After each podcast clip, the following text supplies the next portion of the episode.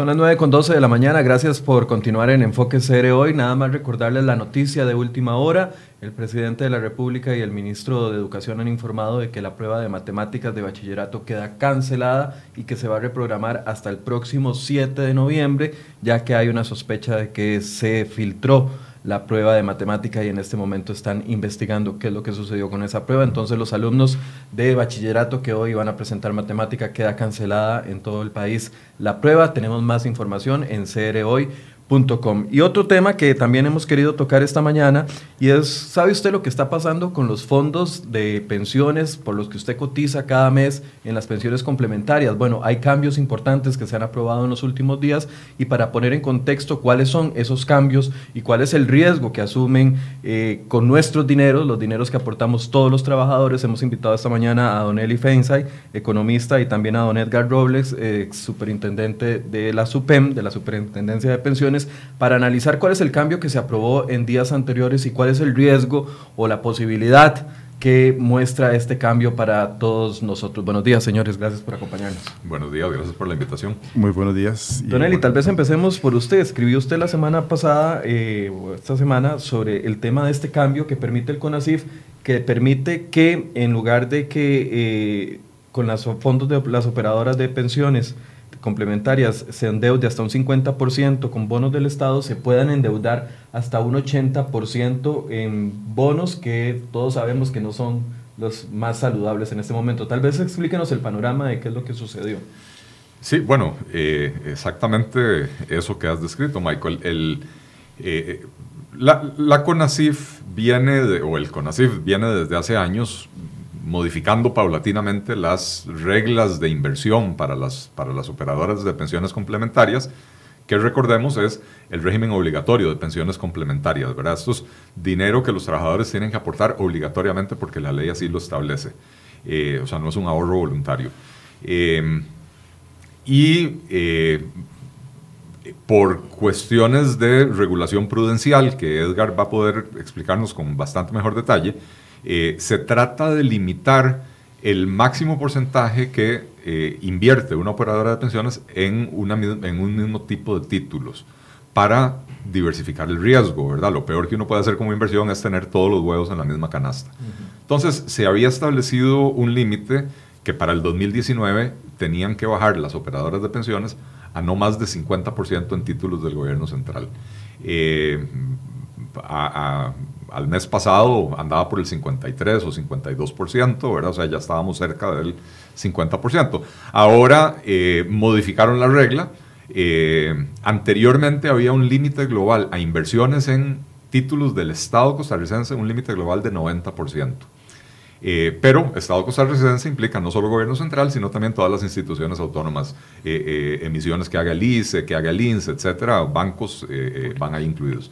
Entonces ahora se bajó del 90 al 80% el límite global, pero se eliminó el límite específico para gobierno central.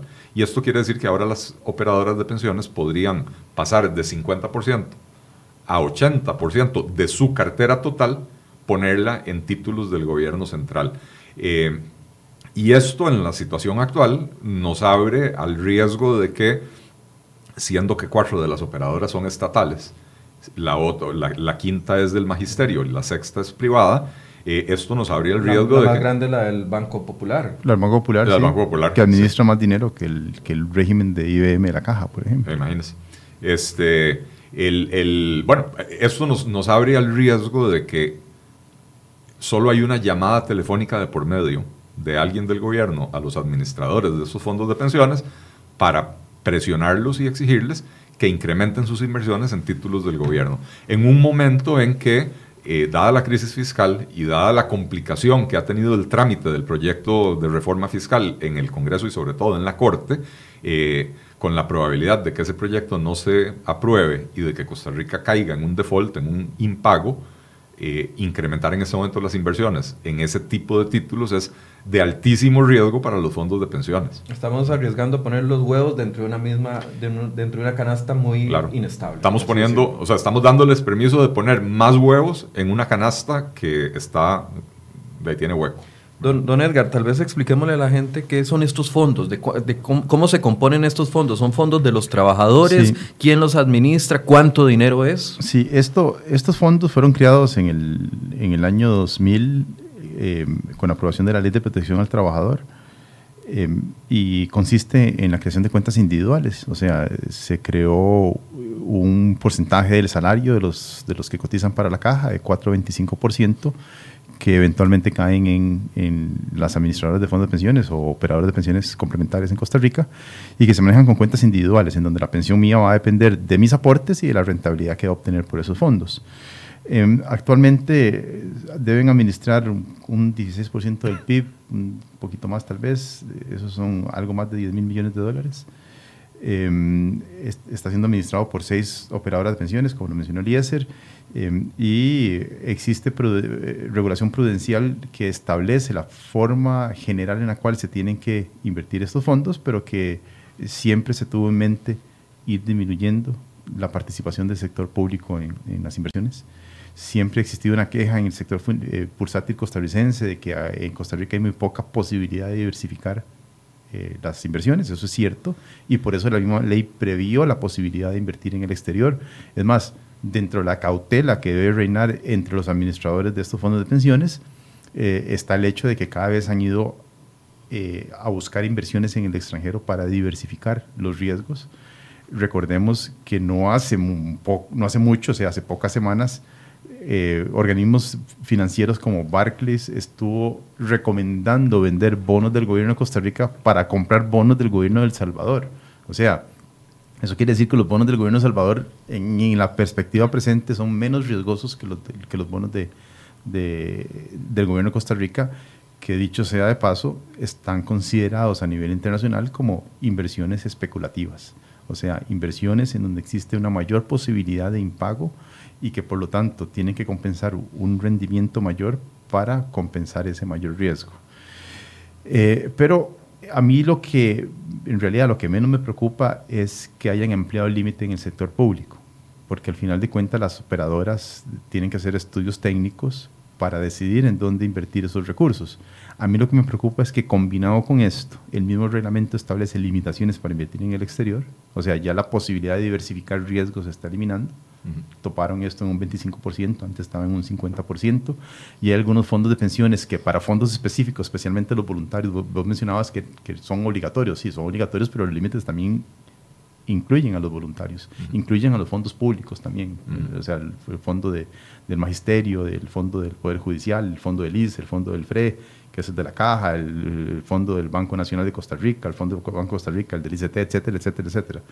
Em, em, y em, la preocupación es que se está limitando las posibilidades de diversificación. Y más grave aún todavía es que el mismo reglamento estaría obligando, de hecho está obligando a las operadoras a salirse de posiciones que actualmente mantienen en, sectores privados como fondos inmobiliarios, porque ellos consideraron de forma arbitraria definir que eso es riesgoso y van a tener que invertir en gobierno para suplir esa, esa diferencia. Vos mencionabas, por ejemplo, el hecho de que antes globalmente el límite era 90%, eso es cierto, pero no había suficiente papel para alcanzar ese 90%. Entonces, es por eso que el tope, o sea, las operadoras están casi llegando al tope en el caso de los títulos de gobierno y, Ministerio de Hacienda. Ahora, con la ampliación del límite 80, porque realmente está ampliando de 50 a 80, ahora sí van a encontrar espacio para invertir más en, en, en, títulos de, de gobierno y Banco Central. Sería como los únicos fondos de pensiones del mundo que estarían aumentando esa exposición a Costa Rica en los momentos en, en que estamos desde el punto de vista de las finanzas públicas. Ahora, tratándose de fondos que son eh, aportados por los trabajadores, ¿dónde está la voz del trabajador dentro de todo esto? ¿Existe la posibilidad de que el trabajador eh, o de los que cotizamos mensualmente para estos fondos, que nos interesa que estén colocados de la mejor forma para que nos generen más intereses y eventualmente poder tener mejor eh, rendimiento del, fondo? ¿Dónde está la voz de esto? Hay, hay un representante de los trabajadores en el CONACIF que es nombrado por la Asamblea de Trabajadores del Banco Popular. En este momento no está nombrado. que al final de cuentas tiene más interés como entidad financiera que como representante de los trabajadores. No, pero en este momento no está nombrado. Ah, el CONACIF está funcionando con una figura que se llama el funcionario de hecho, que los otros siete asumen el, papel de él porque el Banco Popular no lo ha nombrado. Entonces, en realidad, no hay representación de los trabajadores. En es, decir, esta, esta decisión se toma a espaldas de los trabajadores. Sí, y a ver, los trabajadores cotizantes tienen derecho a llevarse su cuenta de una operadora a otra. Eh, lo que pasa es que eh, de ahí es un hecho que la educación financiera en este país es prácticamente ausente, ¿verdad? La, gente no entiende mucho eh, de, estos temas financieros y entonces pusieron su fondo de pensiones en algún lugar y la mayoría de los, la mayoría de los trabajadores las dejan ahí per secula seculorum. Esto va a obligar ahora a los trabajadores a estar muy atentos a sus fondos de pensiones, eh, tratar de empaparse y entender qué es lo que está pasando y qué están haciendo sus operadoras y en el momento en que una operadora diga vamos a incrementar nuestras inversiones en eh, papel del gobierno, decir me llevo mi plata a la otra operadora que no, ha, eh, que, no tomó esa decisión o que tomó la decisión de mantenerse en el límite del 50%. Lo que pasa es que nuevamente es un proceso de educación financiera que puede tomar muchísimos años, ¿verdad? Y entonces digamos que ese es el último recurso que tiene el trabajador, llevarse sus fondos a otra, a otra operadora de pensiones. La, pregunta es, ¿cuántos trabajadores están en condiciones de hacer eso, de entender qué es lo que están haciendo o de entender cuando reciban un comunicado por email de su operadora de pensiones, como recibo yo todos los meses, eh, eh, un comunicado donde ellos le digan que están haciendo la mejor movida financiera de la historia de la humanidad eh, porque van a invertir en los bonos más seguros porque la teoría dice que los bonos soberanos son los más seguros bonos soberanos son los más seguros cuando un país es serio en su manejo fiscal, cosa que Costa Rica no lo es. Eh, los bonos soberanos son seguros cuando un país está eh, en una situación estable. Eh, los bonos soberanos de Costa Rica hoy no cumplen ese requisito de seguridad. Veamos el caso de los fondos de pensiones en Chile, los mismos tipos, administrados por AFP se llaman allá. En Chile también existe un límite para invertir en el sector público pero resulta que las operadoras están muy, lejos muy lejos de invertir en, o sea, de alcanzar de llegar al límite. Sí, sí, o sea, de hecho, en Chile las, las fondos, los fondos de pensiones tienen problemas para encontrar papel del sector público porque el sector público no emite porque tiene una situación fiscal muy, muy, muy, saludable. Entonces los fondos de pensiones en Chile invierten principalmente en emisiones internacionales, en, en, títulos que les permiten nuevamente diversificar riesgos e incluso exponer un poco la cartera a, un riesgo mayor que el gobierno soberano, los bonos del, gobierno de Chile, que son categoría de inversión la más alta en América Latina. Em, Además, se financian mucho eh, proyectos de infraestructura. Financiaron en, su momento proyectos de, infraestructura, ahora cada vez menos, eh, pero digamos en su momento construyeron carreteras, eh, construyeron este, puertos, invirtieron una plata en aeropuerto y, en eso están regresando en, algún aspecto, ya no tanto como antes. En Costa Rica también los fondos de pensiones han invertido en infraestructura, o sea, se metieron a, a financiar fideicomisos del ICE, que le produce electricidad tipo Garavito.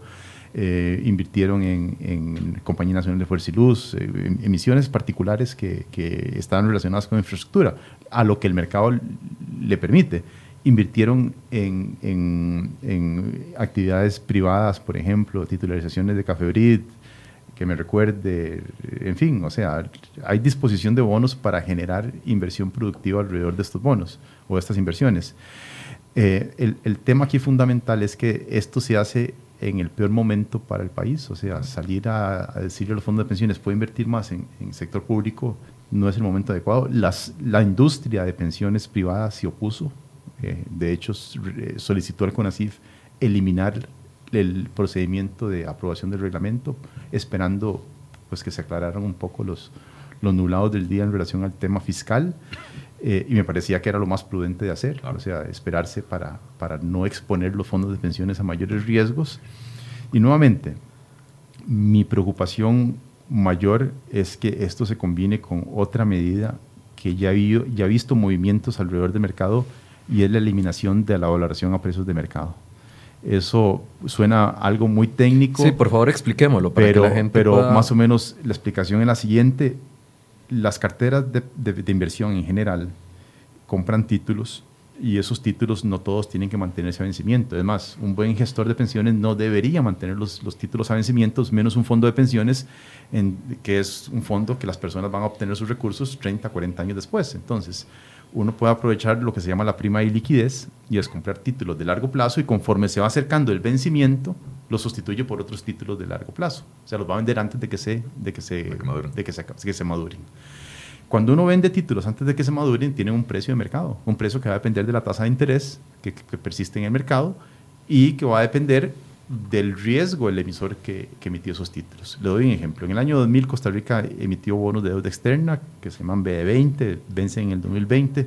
Esos bonos se colocaron a 100 en ese momento, pagaban 10% de tasa de interés, que era la tasa de interés que estaba imperando para el nivel de riesgo que tenía Costa Rica. Esos bonos en algún momento costaban 140. O sea, le pagaban 140 por 100 que usted invertía, más la tasa de interés, el cupón que usted recibía de 10% por año. Bueno, eh, eh, se pagaba semestralmente. Entonces, usted pudo haberlos vendido a 140 a más el cupón que cobró durante ese tiempo. En otro momento, en la crisis de fondos del 2003, esos bonos llegaron a valer 90. Entonces, usted puede se evaluaron. Se evaluaron. ¿Por qué se evaluaron? Porque hubo eh, un deseo repentino de vender esos bonos, todos los bonos de deuda externa costarricenses y hubo que compensar entonces ese mayor riesgo con mayor tasa de interés. Luego esos bonos volvieron a valer 130, hoy valen 110, están cerca de maduración. Cuando maduren valen 100, digamos, porque paga, si el gobierno pagara, ¿verdad? si el gobierno paga el principal, valen 100. Entonces, el precio va, va, a variar de forma inversa a la tasa de interés. Conforme la tasa de interés va subiendo más, eh, va a tener que valer menos porque ese bono tiene que competir con un nuevo bono que se emitió para el mismo plazo y que va a pagar más interés. Entonces, digamos, si usted compra un bono hoy eh, que paga 10% y, lo vence un, año, ese bono vale 100, pero si la tasa de interés sube a 20%, el bono que usted compró a 100 ahora va a valer 90 para poder pagarle 110 contra otro que vale 90 que va a pagar 110 a futuro. O sea, los bonos, los precios se tienen que equiparar hacia, hacia, el, hacia el futuro. En el mismo momento de vencimiento tienen que tener todos en la misma rentabilidad para el mismo emisor. Entonces, ¿qué es lo que sucede con el precio de los bonos en los últimos meses? Hacienda ha tenido muchas dificultades para colocar dinero, eso quiere decir que va a tener que ofrecer mayores tasas de interés porque se está volviendo un emisor más riesgoso, las calificadoras de riesgo le están castigando más, hay perspectivas negativas, hay perspectivas de que va a seguir decayendo la, calificación del país. Y entonces eso redunda en que Hacienda tiene que aumentar tasas de interés, lo ha venido haciendo. Las tasas de interés internacionales vienen subiendo también. Y eso quiere decir que el stock de bonos que tienen las operadoras vienen perdiendo valor. Usted me ponía un ejemplo ahora que a mí me preocupó, que me decía que lo que valía antes 100 ahora está costando 93. Bueno, le doy un ejemplo. eh, hay un Tal vez expliquemos qué es un bono, ¿verdad? para, para que la gente vaya, sí, un, bono es cuando uno le da dinero en efectivo al gobierno, el gobierno le da a usted un papel, no es un papel, pero es un papel que es una promesa de que le va a devolver ese dinero a futuro con más, de una tasa de interés. Correcto. eso es básicamente un bono. Eh, entonces, a principio de año, el, Ministerio de Hacienda había emitido un, título que se vence en el 2021, estaba alrededor del 100 el valor de ese título. Hoy vale, dependiendo del día, entre 92 y 94 del valor, o sea, 93, 92 y 94% del valor. O sea, el inversionista perdió 6% a lo largo de estos meses al tener ese papel. Se ganó los intereses, pero en términos netos perdió valor. O sea, su, capital. Por su capital perdió valor. O sea, ustedes, si usted lo vende hoy ese bono, solo le van a pagar 92 de los 100 pesos que, que, invirtió en ese bono. Así sucedió con todos los bonos del sector público. Valorados a precio de mercado, su cartera hoy vale menos de lo que valía hace un año. Y eso ocurre con todas las operadoras, eso genera minusvalías. Ahora, si la operadora se mantiene hasta el vencimiento con esos bonos, recupera el 100, si el gobierno pagara. Pero no tiene por qué mantenerse. Hay que hacer un análisis de riesgo para saber si van a seguir cayendo, en cuyo caso yo debería venderlos y comprar otros bonos que, aunque aunque aunque pierda un poquito deshacerme de ellos porque puede estar el riesgo de que pueda claro, cortar las pérdidas. Eso es esa es una administración de riesgos que hacen las operadoras. Entonces uno puede decir en dónde está el frío eh, si el frío está en las cobijas verdad eliminemos la valoración y así no registramos las pérdidas que tienen esos esos bonos entonces es al, alzar la alfombra, meter la basura debajo de la alfombra, en este caso los bonos de Costa Rica, y eh, entonces no se, no se registran las pérdidas de valoración. Pero ¿qué pasa? Lo que sucede es que si alguien se retira de ese fondo porque se pensiona, o si alguien se traslada a una operadora porque tiene muchos bonos públicos a uno que tiene pocos bonos públicos, se está llevando el dinero con una valoración superior a la que realmente a la real. A la real y entonces causa una pérdida doble o triple sobre los que se mantienen en el fondo. Y además no se pueden administrar riesgos cuando uno no tiene valoración a precios de mercado. Entonces, eso es equivalente, como digo yo, eh, a vender el sillón donde la mujer es infiel, o sea, pensando que con eso va a dejar de ser infiel la mujer, o sea, no es la solución. Eh, y a mí me parece que hay un movimiento en diferentes participantes del sector, regulación y reguladores, que desean eliminar la valoración a precios de mercado. porque, de hecho, ya se eliminó. Se eliminó para las carteras propias. Hace 15 días, o hace una semana más o menos, en el CONACYT se remitió la, solicitud de eliminar la valoración y se acordó eliminarla para las carteras propias. Eso significa para el capital del operador y de los bancos. Ya no se tienen que valorar al mercado. Porque esto significa una mayor posibilidad de riesgo para, el, para los trabajadores que aportamos a ese fondo. Bueno, porque eh, estamos ahorrando para la pensión. Eh, la pensión es el, el, ingreso que van a tener los trabajadores en la etapa de su vida en que ya no van a trabajar, ¿verdad? Entonces, es eh, la etapa más vulnerable de la vida. Y digo la etapa más vulnerable porque en la infancia usualmente uno es mantenido por sus papás. En la vejez no necesariamente la familia se va a hacer cargo de uno, ¿verdad? Entonces, eh, es eh, poner el dinero en un fondo de pensiones es una buena idea. que ese fondo de pensiones sea manipulado por la vía regulatoria para invertir en títulos de alto riesgo de un gobierno que está hoy en día más cerca de que su valoración o su calificación caiga a la categoría de bonos basura que de resolver su problema fiscal, eh, eh, implica imponerles un riesgo a esos trabajadores que los trabajadores no decidieron asumir. Porque diferente es cuando, cuando es, un, cuando es un, un ahorro voluntario. Yo pongo el ahorro voluntario con la operadora de pensiones que yo eh, no, no, pero sí, sí, igual el, obligatorio también va a la operadora que yo escoja, pero, pero, pero me están obligando a poner ese dinero.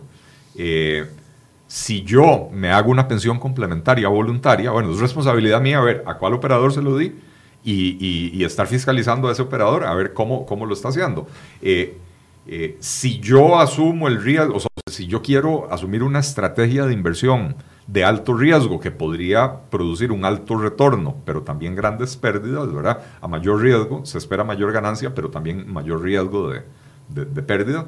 Eh, bueno, esa es una, una, estrategia personal de inversión.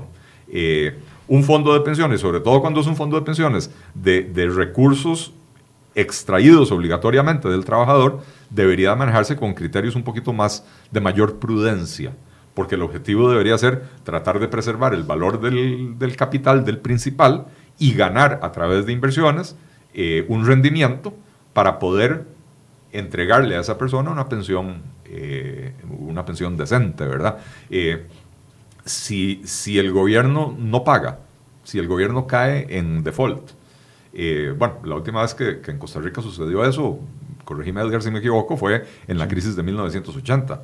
Los, los bonos del gobierno de Costa Rica en los mercados secundarios llegaron a tasarse al 18%. O sea, usted tenía un título de 100 y necesitaba liquidarlo, lo más que le daban era 18. Lo más que recuperaba era Lo más que recuperaba era 18. Y entonces imagínese lo que le hace eso a un fondo de inversiones, a un fondo de pensiones. Eh, si usted tiene 10 eh, eh, mil millones de dólares y el, gobierno deja de pagar. Claro, bueno, 10 mil millones, digamos que 5 mil están invertidos en el gobierno y pierde el 80% de eso, esos 5 mil perdió 4 mil millones de dólares, ¿verdad? Eh, y eso, a ver, estamos hablando de números muy grandes que la gente no entiende, 4 mil millones de dólares, ¿qué es eso? ¿Verdad? Si la mayoría de la gente no ha tenido ni un millón de colones en su bolsa, ¿verdad? Eh, no, el problema no es para las operadoras de pensiones, el problema es para las personas que están esperando al momento de pensionarse ese ingreso para complementar, para mejorar su calidad de vida, para por lo menos preservar un cierto nivel de, vida. Eh, y si ese ingreso se le reduce a usted en un 80%, porque el fondo de pensiones invirtió en, títulos muy riesgosos en el peor momento posible, como decía Edgar, eh, pues entonces eh, están sometiendo a las personas al riesgo de sumirse en la pobreza más absoluta cuando se pensionen. ¿Dónde está la SUPEN en todo esto? Porque uno entendería que la Superintendencia de Pensiones estaría velando por... Eh... Bueno, la SUPEN fue la que remitió el reglamento de CONACIF. Eh, eh, los reglamentos no los, no los crea el CONACIF, el CONACIF los aprueba.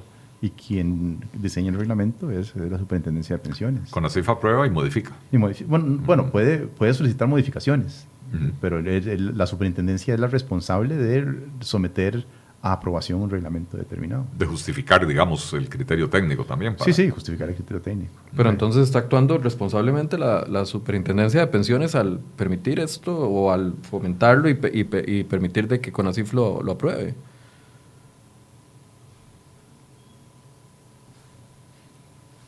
Edgar es el ex Se nos quedaron mudos los, invitados. le voy a decir mi experiencia. Cuando, cuando yo fui superintendente, todo el tiempo llegaban presiones para aumentar los límites del sector público. Todo el tiempo. O sea, esto no es... No esto no es nuevo. No es nuevo. Eh, y, bueno, uno hacía prevalecer su opinión técnica de que en criterio de, de prudencia a la hora de invertir, uno tenía que permitir que las operadoras invirtieran de forma segura, pero en la mayor cantidad, en la más amplia disposición de instrumentos financieros nacionales e internacionales.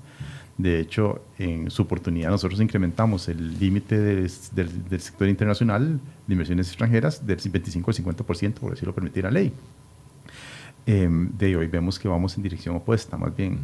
Em, como le digo, o sea, si usted le dice un fondo canadiense que deben, debe aumentar su exposición a títulos de Costa Rica, yo creo que tienen 0% en este momento, le dirían están locos. O sea, no, no porque eh, tenemos una cantidad de títulos que, que, que son menos riesgosos y que tienen una relación rendimiento-riesgo mucho menor y, y, no por eso vamos a aumentar la exposición a, a, una, a una inversión de ese tipo. Entonces, cuando el mundo va en una dirección, nosotros vamos en dirección opuesta. Es más, los principios internacionales en materia de inversión de fondos de pensiones dicen que uno no debe establecer límites prudenciales mínimos de inversión. Bueno, usted puede poner máximos, pero no mínimos. Y la regulación, tal y como se está especificando en este reglamento, indirectamente está estableciendo rendimientos mínimos porque la misma superintendencia definió nuevamente de forma arbitraria qué es riesgoso y qué no es riesgoso. Entonces le dicen a usted, mire, invertir en un fondo inmobiliario es más riesgoso que invertir en, en bonos de gobierno, por, por el mismo principio de, de, riesgo soberano. Pero, eh, hay que ver hay que ver qué, tipo de inversiones. Eh, eh, curiosamente, hay, hay, hay este, fideicomisos inmobiliarios que lo que invierten es en, en, alquilar oficinas al sector público. Entonces, ¿en qué quedamos? ¿verdad? Son, son, son, son rendimientos relativamente asegurados. ¿Que tiene menos liquidez? Tiene menos liquidez, pero no, no por eso los va a ser más riesgoso, menos en una cartera de inversión de pensiones que, que, que, tiene una maduración muy, muy a futuro. ¿Cómo analiza usted este paso del, de la SUPEM?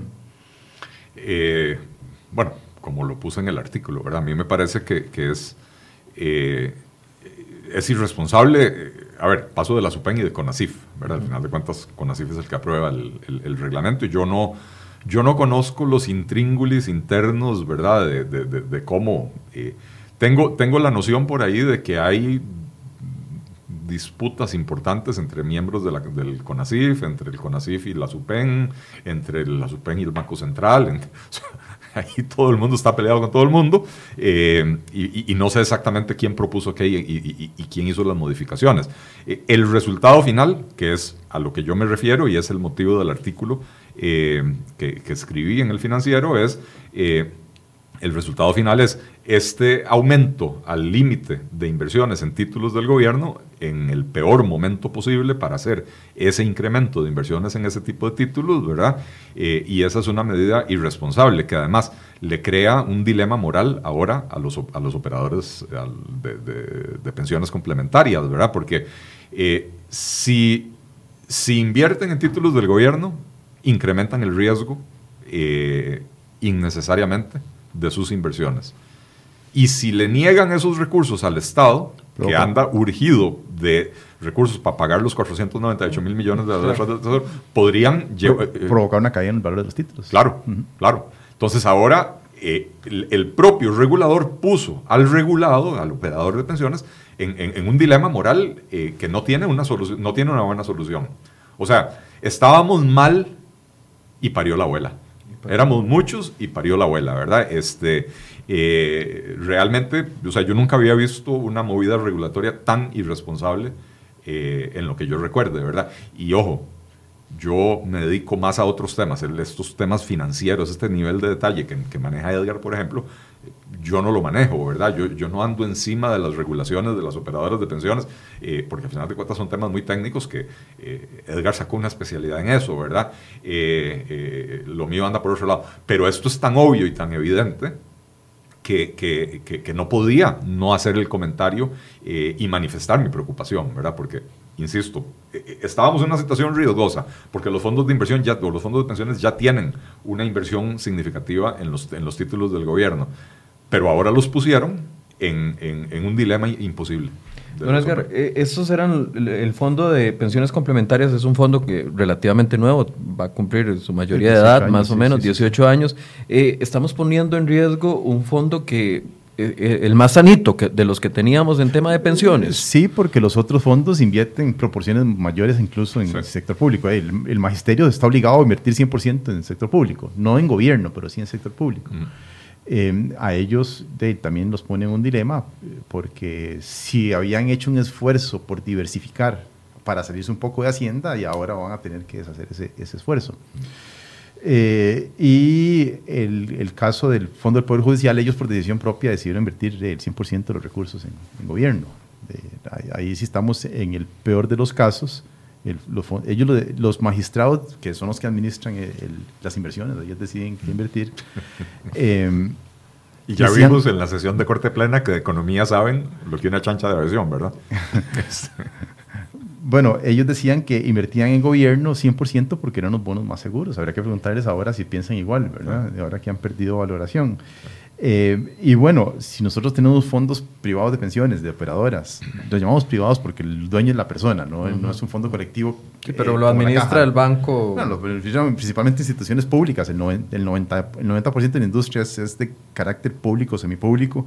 Eh, pero lo que quiero decir, se llaman privados porque es, del dueño de la, de la persona, son cuentas individuales. Son cuentas individuales, no, no, no es una buchaca común. exactamente. Y entonces, de, si nosotros tuviéramos el 100% de esos recursos en bonos públicos, en realidad sería como un fondo de reparto. O sea, depende de que el gobierno pague bonos. Entonces, no hay ninguna diferencia con un sistema de la caja del Seguro Social. Desvirtuada la naturaleza de la creación del fondo. Totalmente. Totalmente desvirtuada la naturaleza de la creación del fondo. Entonces, ¿para qué operadoras de pensiones? O sea, si, si, al final tienen que invertir todo en títulos del sector público no se valoran como si ocurre en todo el mundo subdesarrollado en materia de pensiones. O sea, yo, por ejemplo, he trabajado en países tratando de incorporar principios internacionales eh, o sea, globalmente aceptados como valoración a precios de mercado.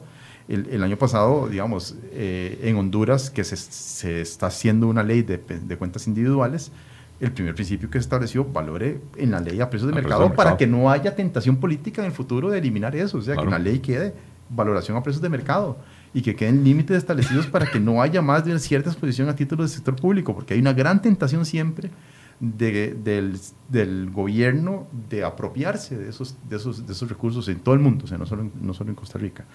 Eh, y entonces, eh, el, el, esfuerzo ha sido más bien por incorporar principios internacionales para la regulación prudencial de fondos de pensiones, y uno de ellos es valoración a precios de mercado y límites en el sector público. Son los dos primeros, eh, los dos primeros, los dos primeros principios que hay que preservar a la hora de establecer regulación prudencial en materia de pensiones y aquí vamos. Eh, eh, eran las garantías que teníamos y ya no las estamos teniendo. Eh, no, eh, si, si, usted le dicen que puede invertir 80% en gobierno, el siguiente paso es seguir lo que hizo El Salvador. El Salvador obligó a los fondos de pensiones a invertir un porcentaje que llegó a ser más del 70% de los fondos de pensiones privados en bonos del gobierno pagando la tasa Prime más 0,75, que en su momento era 1,5%, y eso es lo que pagaban a los fondos de pensiones. Y después decían que los fondos de pensiones estaban rindiendo una, una, una pensión, una, una, pensión ridícula. Y claro, y si, lo, si lo llegan a invertir en bonos de gobierno, eh, y nuevamente no se valoran esos títulos, estamos en un problema grave de transparencia de fondos de pensiones. O sea, que a uno le inviertan el dinero y no le indiquen cuánto valen esas inversiones, eso es un engaño para el, para, para, el, que, para el inversionista. Por ahí va la pregunta de don Carlos Valdés, que dice, ¿cómo saber si la operadora de nuestra elección está invirtiendo en bonos seguros? ¿Hay algún mecanismo de llevar un control informado por parte del usuario? Sí, sí, si, si entran al, el mismo estado de cuenta, ahí viene la forma en la cual se invierten, eh, de forma muy resumida, la forma en la cual se invierten los recursos y él puede solicitar a la operadora que le envíe un listado completo de de cómo se invierte el fondo en el cual él invierte los, los recursos. Ahora, eso es hoy, pero nuevamente si en el futuro detenemos la valoración, ¿cómo uno va a saber cuánto vale los títulos en los cuales tiene uno invertido el fondo. No y déjame atravesarte el caballo ahí, porque ya se dio el primer paso en esa cuesta resbalosa hacia abajo, ¿verdad? Que es lo, que estabas diciendo. Eh, permitirle a las operadoras eh, no reportar sus propias inversiones de sus propios recursos eh, a valor de mercado. eso es un primer paso mm. y, eso usualmente implica un resbalón en esa cuesta que nos puede llevar a, a eliminar la valoración a precios de mercado. Y eso aumenta ligeramente los riesgos también del sistema porque en un, en un eventual impago puede volver insolvente a un, a un participante o una operadora de pensiones y que no se refleje mm. en libros, porque es como, es como si el gobierno de Venezuela eh, detuviera la valoración y, esos bonos siguen valiendo una maravilla, ¿verdad?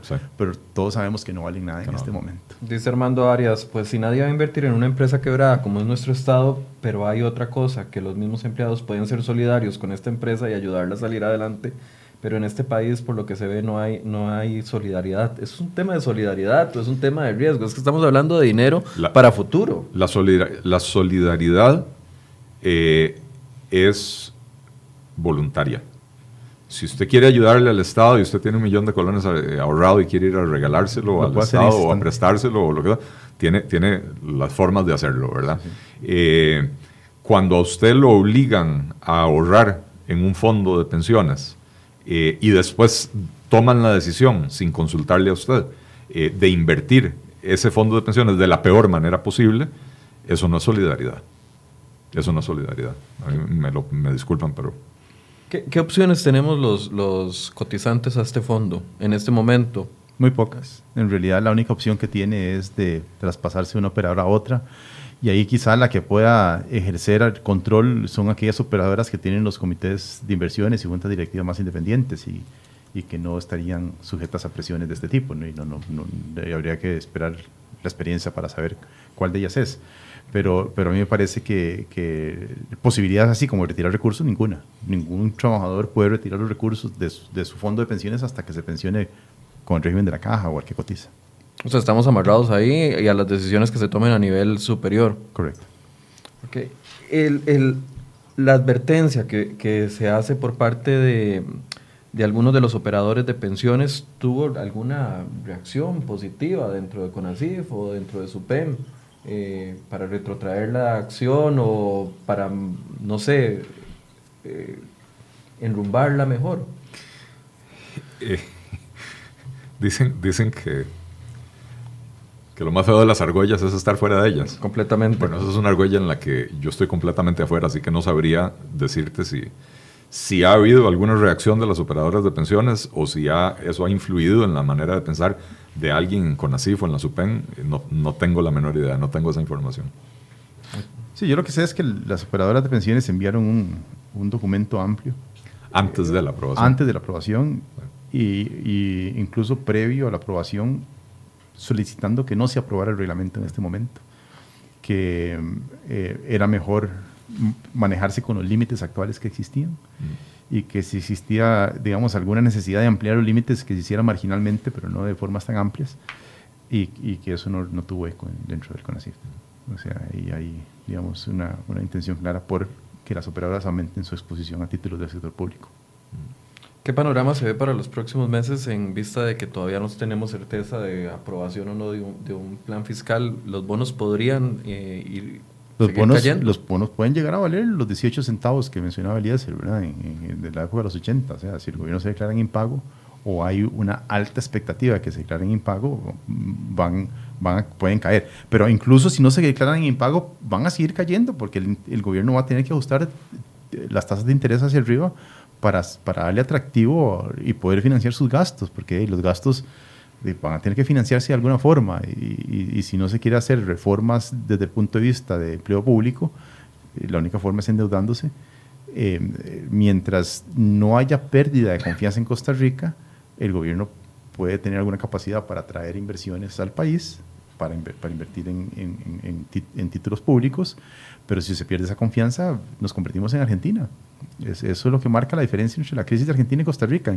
En, Argentina le dejaron de creer a, los, a los, al, gobierno y la gente sacó la plata. En el momento en que los costarricenses decían sacar la plata del país, aquí vamos a ver una, una crisis de mayor magnitud Porque mucho se hablaba de la crisis fiscal, de que, de que vamos para crisis fiscal. No, no, disculpen, ya estamos en crisis La fiscal. crisis fiscal ya está. La crisis fiscal ya está, ya el tipo de cambio está evaluando, ya las tasas de interés están aumentando y el gobierno ya tiene dificultades para encontrar dinero. Las empresas se están comportando eh, con, con una situación muy restringida en donde ya no crece el empleo, aumenta la pobreza, aumenta el desempleo. O sea, esto es crisis fiscal que puede empeorar, tenemos espacio para empeorar bastante. ¿verdad? Y lo que está sucediendo en el mercado cambiario es la primera señal clara de, de- de lo que advierte Edgar, ¿verdad? Es la gente se está dolarizando. O sea, los- la gente está dolarizando sus ahorros y sus inversiones. Y el siguiente paso es sacar esos dólares del país. del O sea, el país. primer, primer paso es dolarizar porque usted no puede sacar colones y invertirlos en Miami, ¿verdad? Eh, ni en Honduras puede invertir los colones. Entonces, el primer paso es dolarizar. Y el siguiente es llevarse la plata de Costa Rica y probablemente ya está sucediendo. ya está ¿verdad? sucediendo poco a poco. sí. Es decir, estos, estos síntomas que hemos visto en los últimos días por, con respecto al tipo de cambio eh, es una advertencia muy clara que Pues, estamos eh, recibiendo. pero una pequeña advertencia, tipo cambio se ha evaluado unos, 6%. unos- un- sí, sí, 6%, pero, 7%. pero ¿en, qué, en qué plazo? O sea, en seis meses. Mm. En Argentina se evaluó 40% en, en, en- De la noche a la mañana. Sí, sí, por eso. Entonces, de- aquí podemos llegar a ese nivel. Bueno, Costa Rica, ustedes están muy jóvenes, pero yo estaba en, en la escuela primaria, pero yo recuerdo claramente cuando el tipo de cambio pasó 8.32. de, de 8.60 a 8.32, 25 sí, sí. en una noche y en, y en dos semanas estaban 40 en 42 colones. Sí, sí. Y según la opinión de ustedes, ¿eso puede suceder en este escenario en el que estamos? Por supuesto. Sí, sí, sí, es decir, las condiciones siguen empeorando y la gente pierde confianza en el gobierno.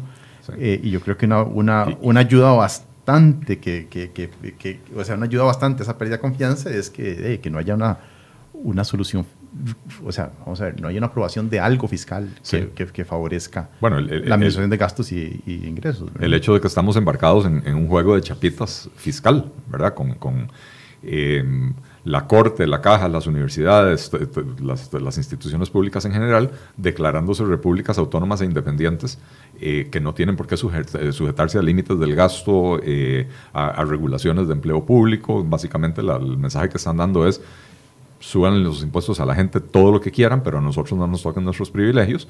Eh, y justamente esa es la raíz de la crisis fiscal, es el, el crecimiento desmedido del gasto público eh, que pasó del 15% del PIB, 15.3% en el 2008 al 20,7% el año pasado. A puro salario. Eh, a- a- a- sí, bueno, 75% de eso fue aumento de salarios. Sí. Y entonces, eh, eh, eh, insisto, estamos ahora embarcados en un juego de chapitas fiscal, donde el presidente de la Corte se declara de clase media, donde don Luis Paulino Vargas, eh, profesor de la UNED, se declara, se declara de clase media, ¿verdad? Cuando... eh, eh, Sí, cuando hay que pagar impuestos todos somos pobres, ¿verdad? Así es, así es.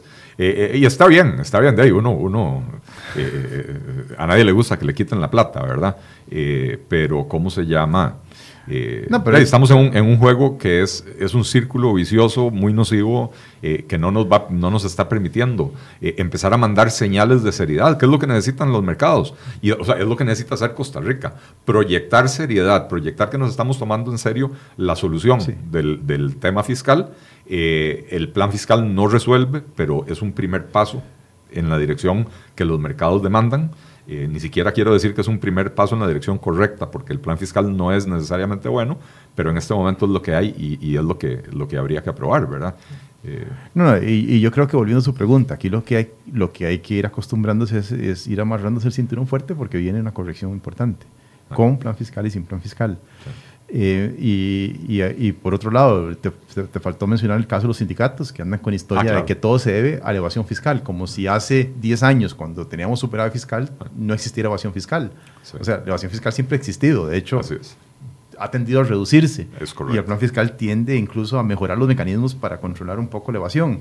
Entonces, siempre ha existido evasión, todos los países tienen evasión, y eh, en la causa, el déficit fiscal, no es la evasión. La causa es el incremento en los Así es. salarios y en la cantidad de empleos que ocurrieron a partir Así del es. año eh, 2008. 2008. Es un punto importantísimo, ¿verdad? Porque hay una manipulación de información espeluznante, ¿verdad? El famoso tema de que la evasión es el 8%.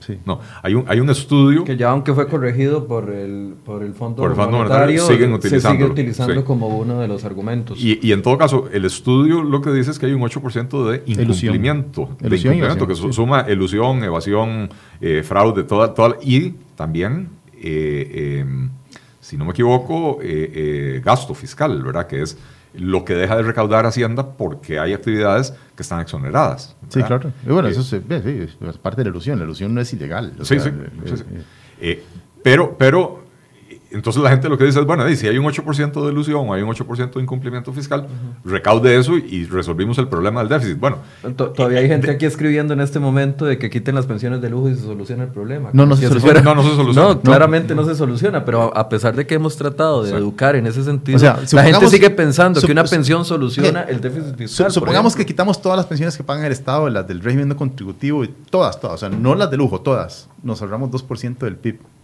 eh, y, el, y, el, y, el, déficit, y el hueco de 7. O sea, y no podemos eliminar las pensiones todas. O sea, en realidad debemos controlar las pensiones de lujo. Muchas se han controlado ya, se han establecido eh, eh, cargas adicionales, contribuciones solidarias, pero eso no resuelve el problema. Ahí, ahí no está el problema. Y, y parte parte es, de esta parte de la solución, sí. pero es una parte más para mandar un mensaje moral. Eh, eh, Ayer dije eso y me llovió, pero bueno, no importa. No, no, pero, vuelvo a decir. Es, es, parte de la solución, pero no es la solución. y, y, no hay una única solución. Un problema tan complejo como el que tiene costarricense, no va a haber una medida mágica que solucione todo. O sea, no ser el paquete fiscal, no ser el control de las pensiones de lujo, eh, no el, el, control de los gastos de viajes. O sea, es una combinación de todo lo que, lo que le va a ayudar al país a salir de esto.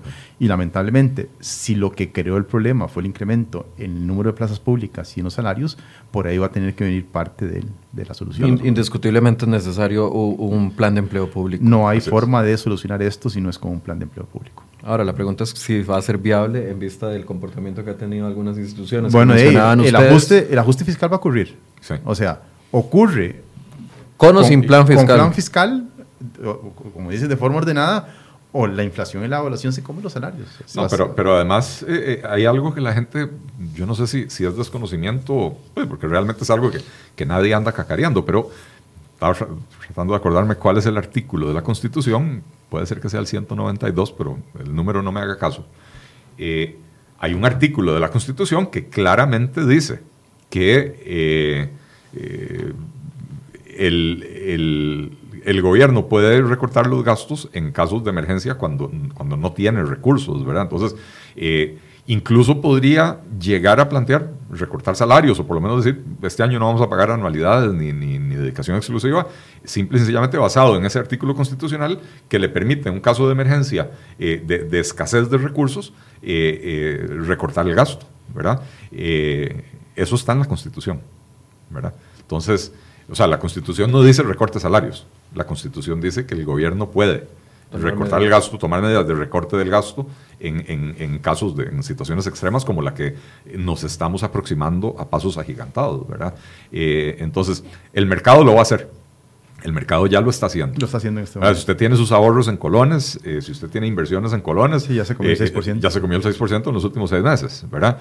y, y lo va a seguir haciendo. Y lo va a seguir haciendo y entre más se aproxime la fecha del default, o sea, entre más se aproxime el 26 de diciembre, si el gobierno, o sea, si no se ha resuelto esta situación y el gobierno no puede captar los recursos que necesita para hacerle frente al pago de, las letras del Tesoro, mayor va a ser el ajuste, más fuerte va a ser el ajuste y más desordenado va a ser el ajuste que va a imponer el mercado, que después va a obligar al gobierno a amarrarse de ese, de ese eh, artículo de la Constitución y decir, señores, para el próximo año a pesar de que mandamos un presupuesto que, que iba a ir 53% financiado con deuda, no hay manera de que nosotros consigamos el 53% del presupuesto nacional en deuda nueva para financiar la, actividad del gobierno eh, y por lo tanto vamos a recortar el presupuesto un 25%. Parejo todas las partidas. Y ahí, no hay derecho adquirido, ahí no hay convención colectiva, no hay nada que valga. Y probablemente si va a la sala cuarta con los criterios que ha emitido cierto magistrado constitucional, capaz que dicen que sí hay derechos adquiridos, pero bueno, derechos adquiridos con qué? Cuando no hay plata, no hay plata. Bien.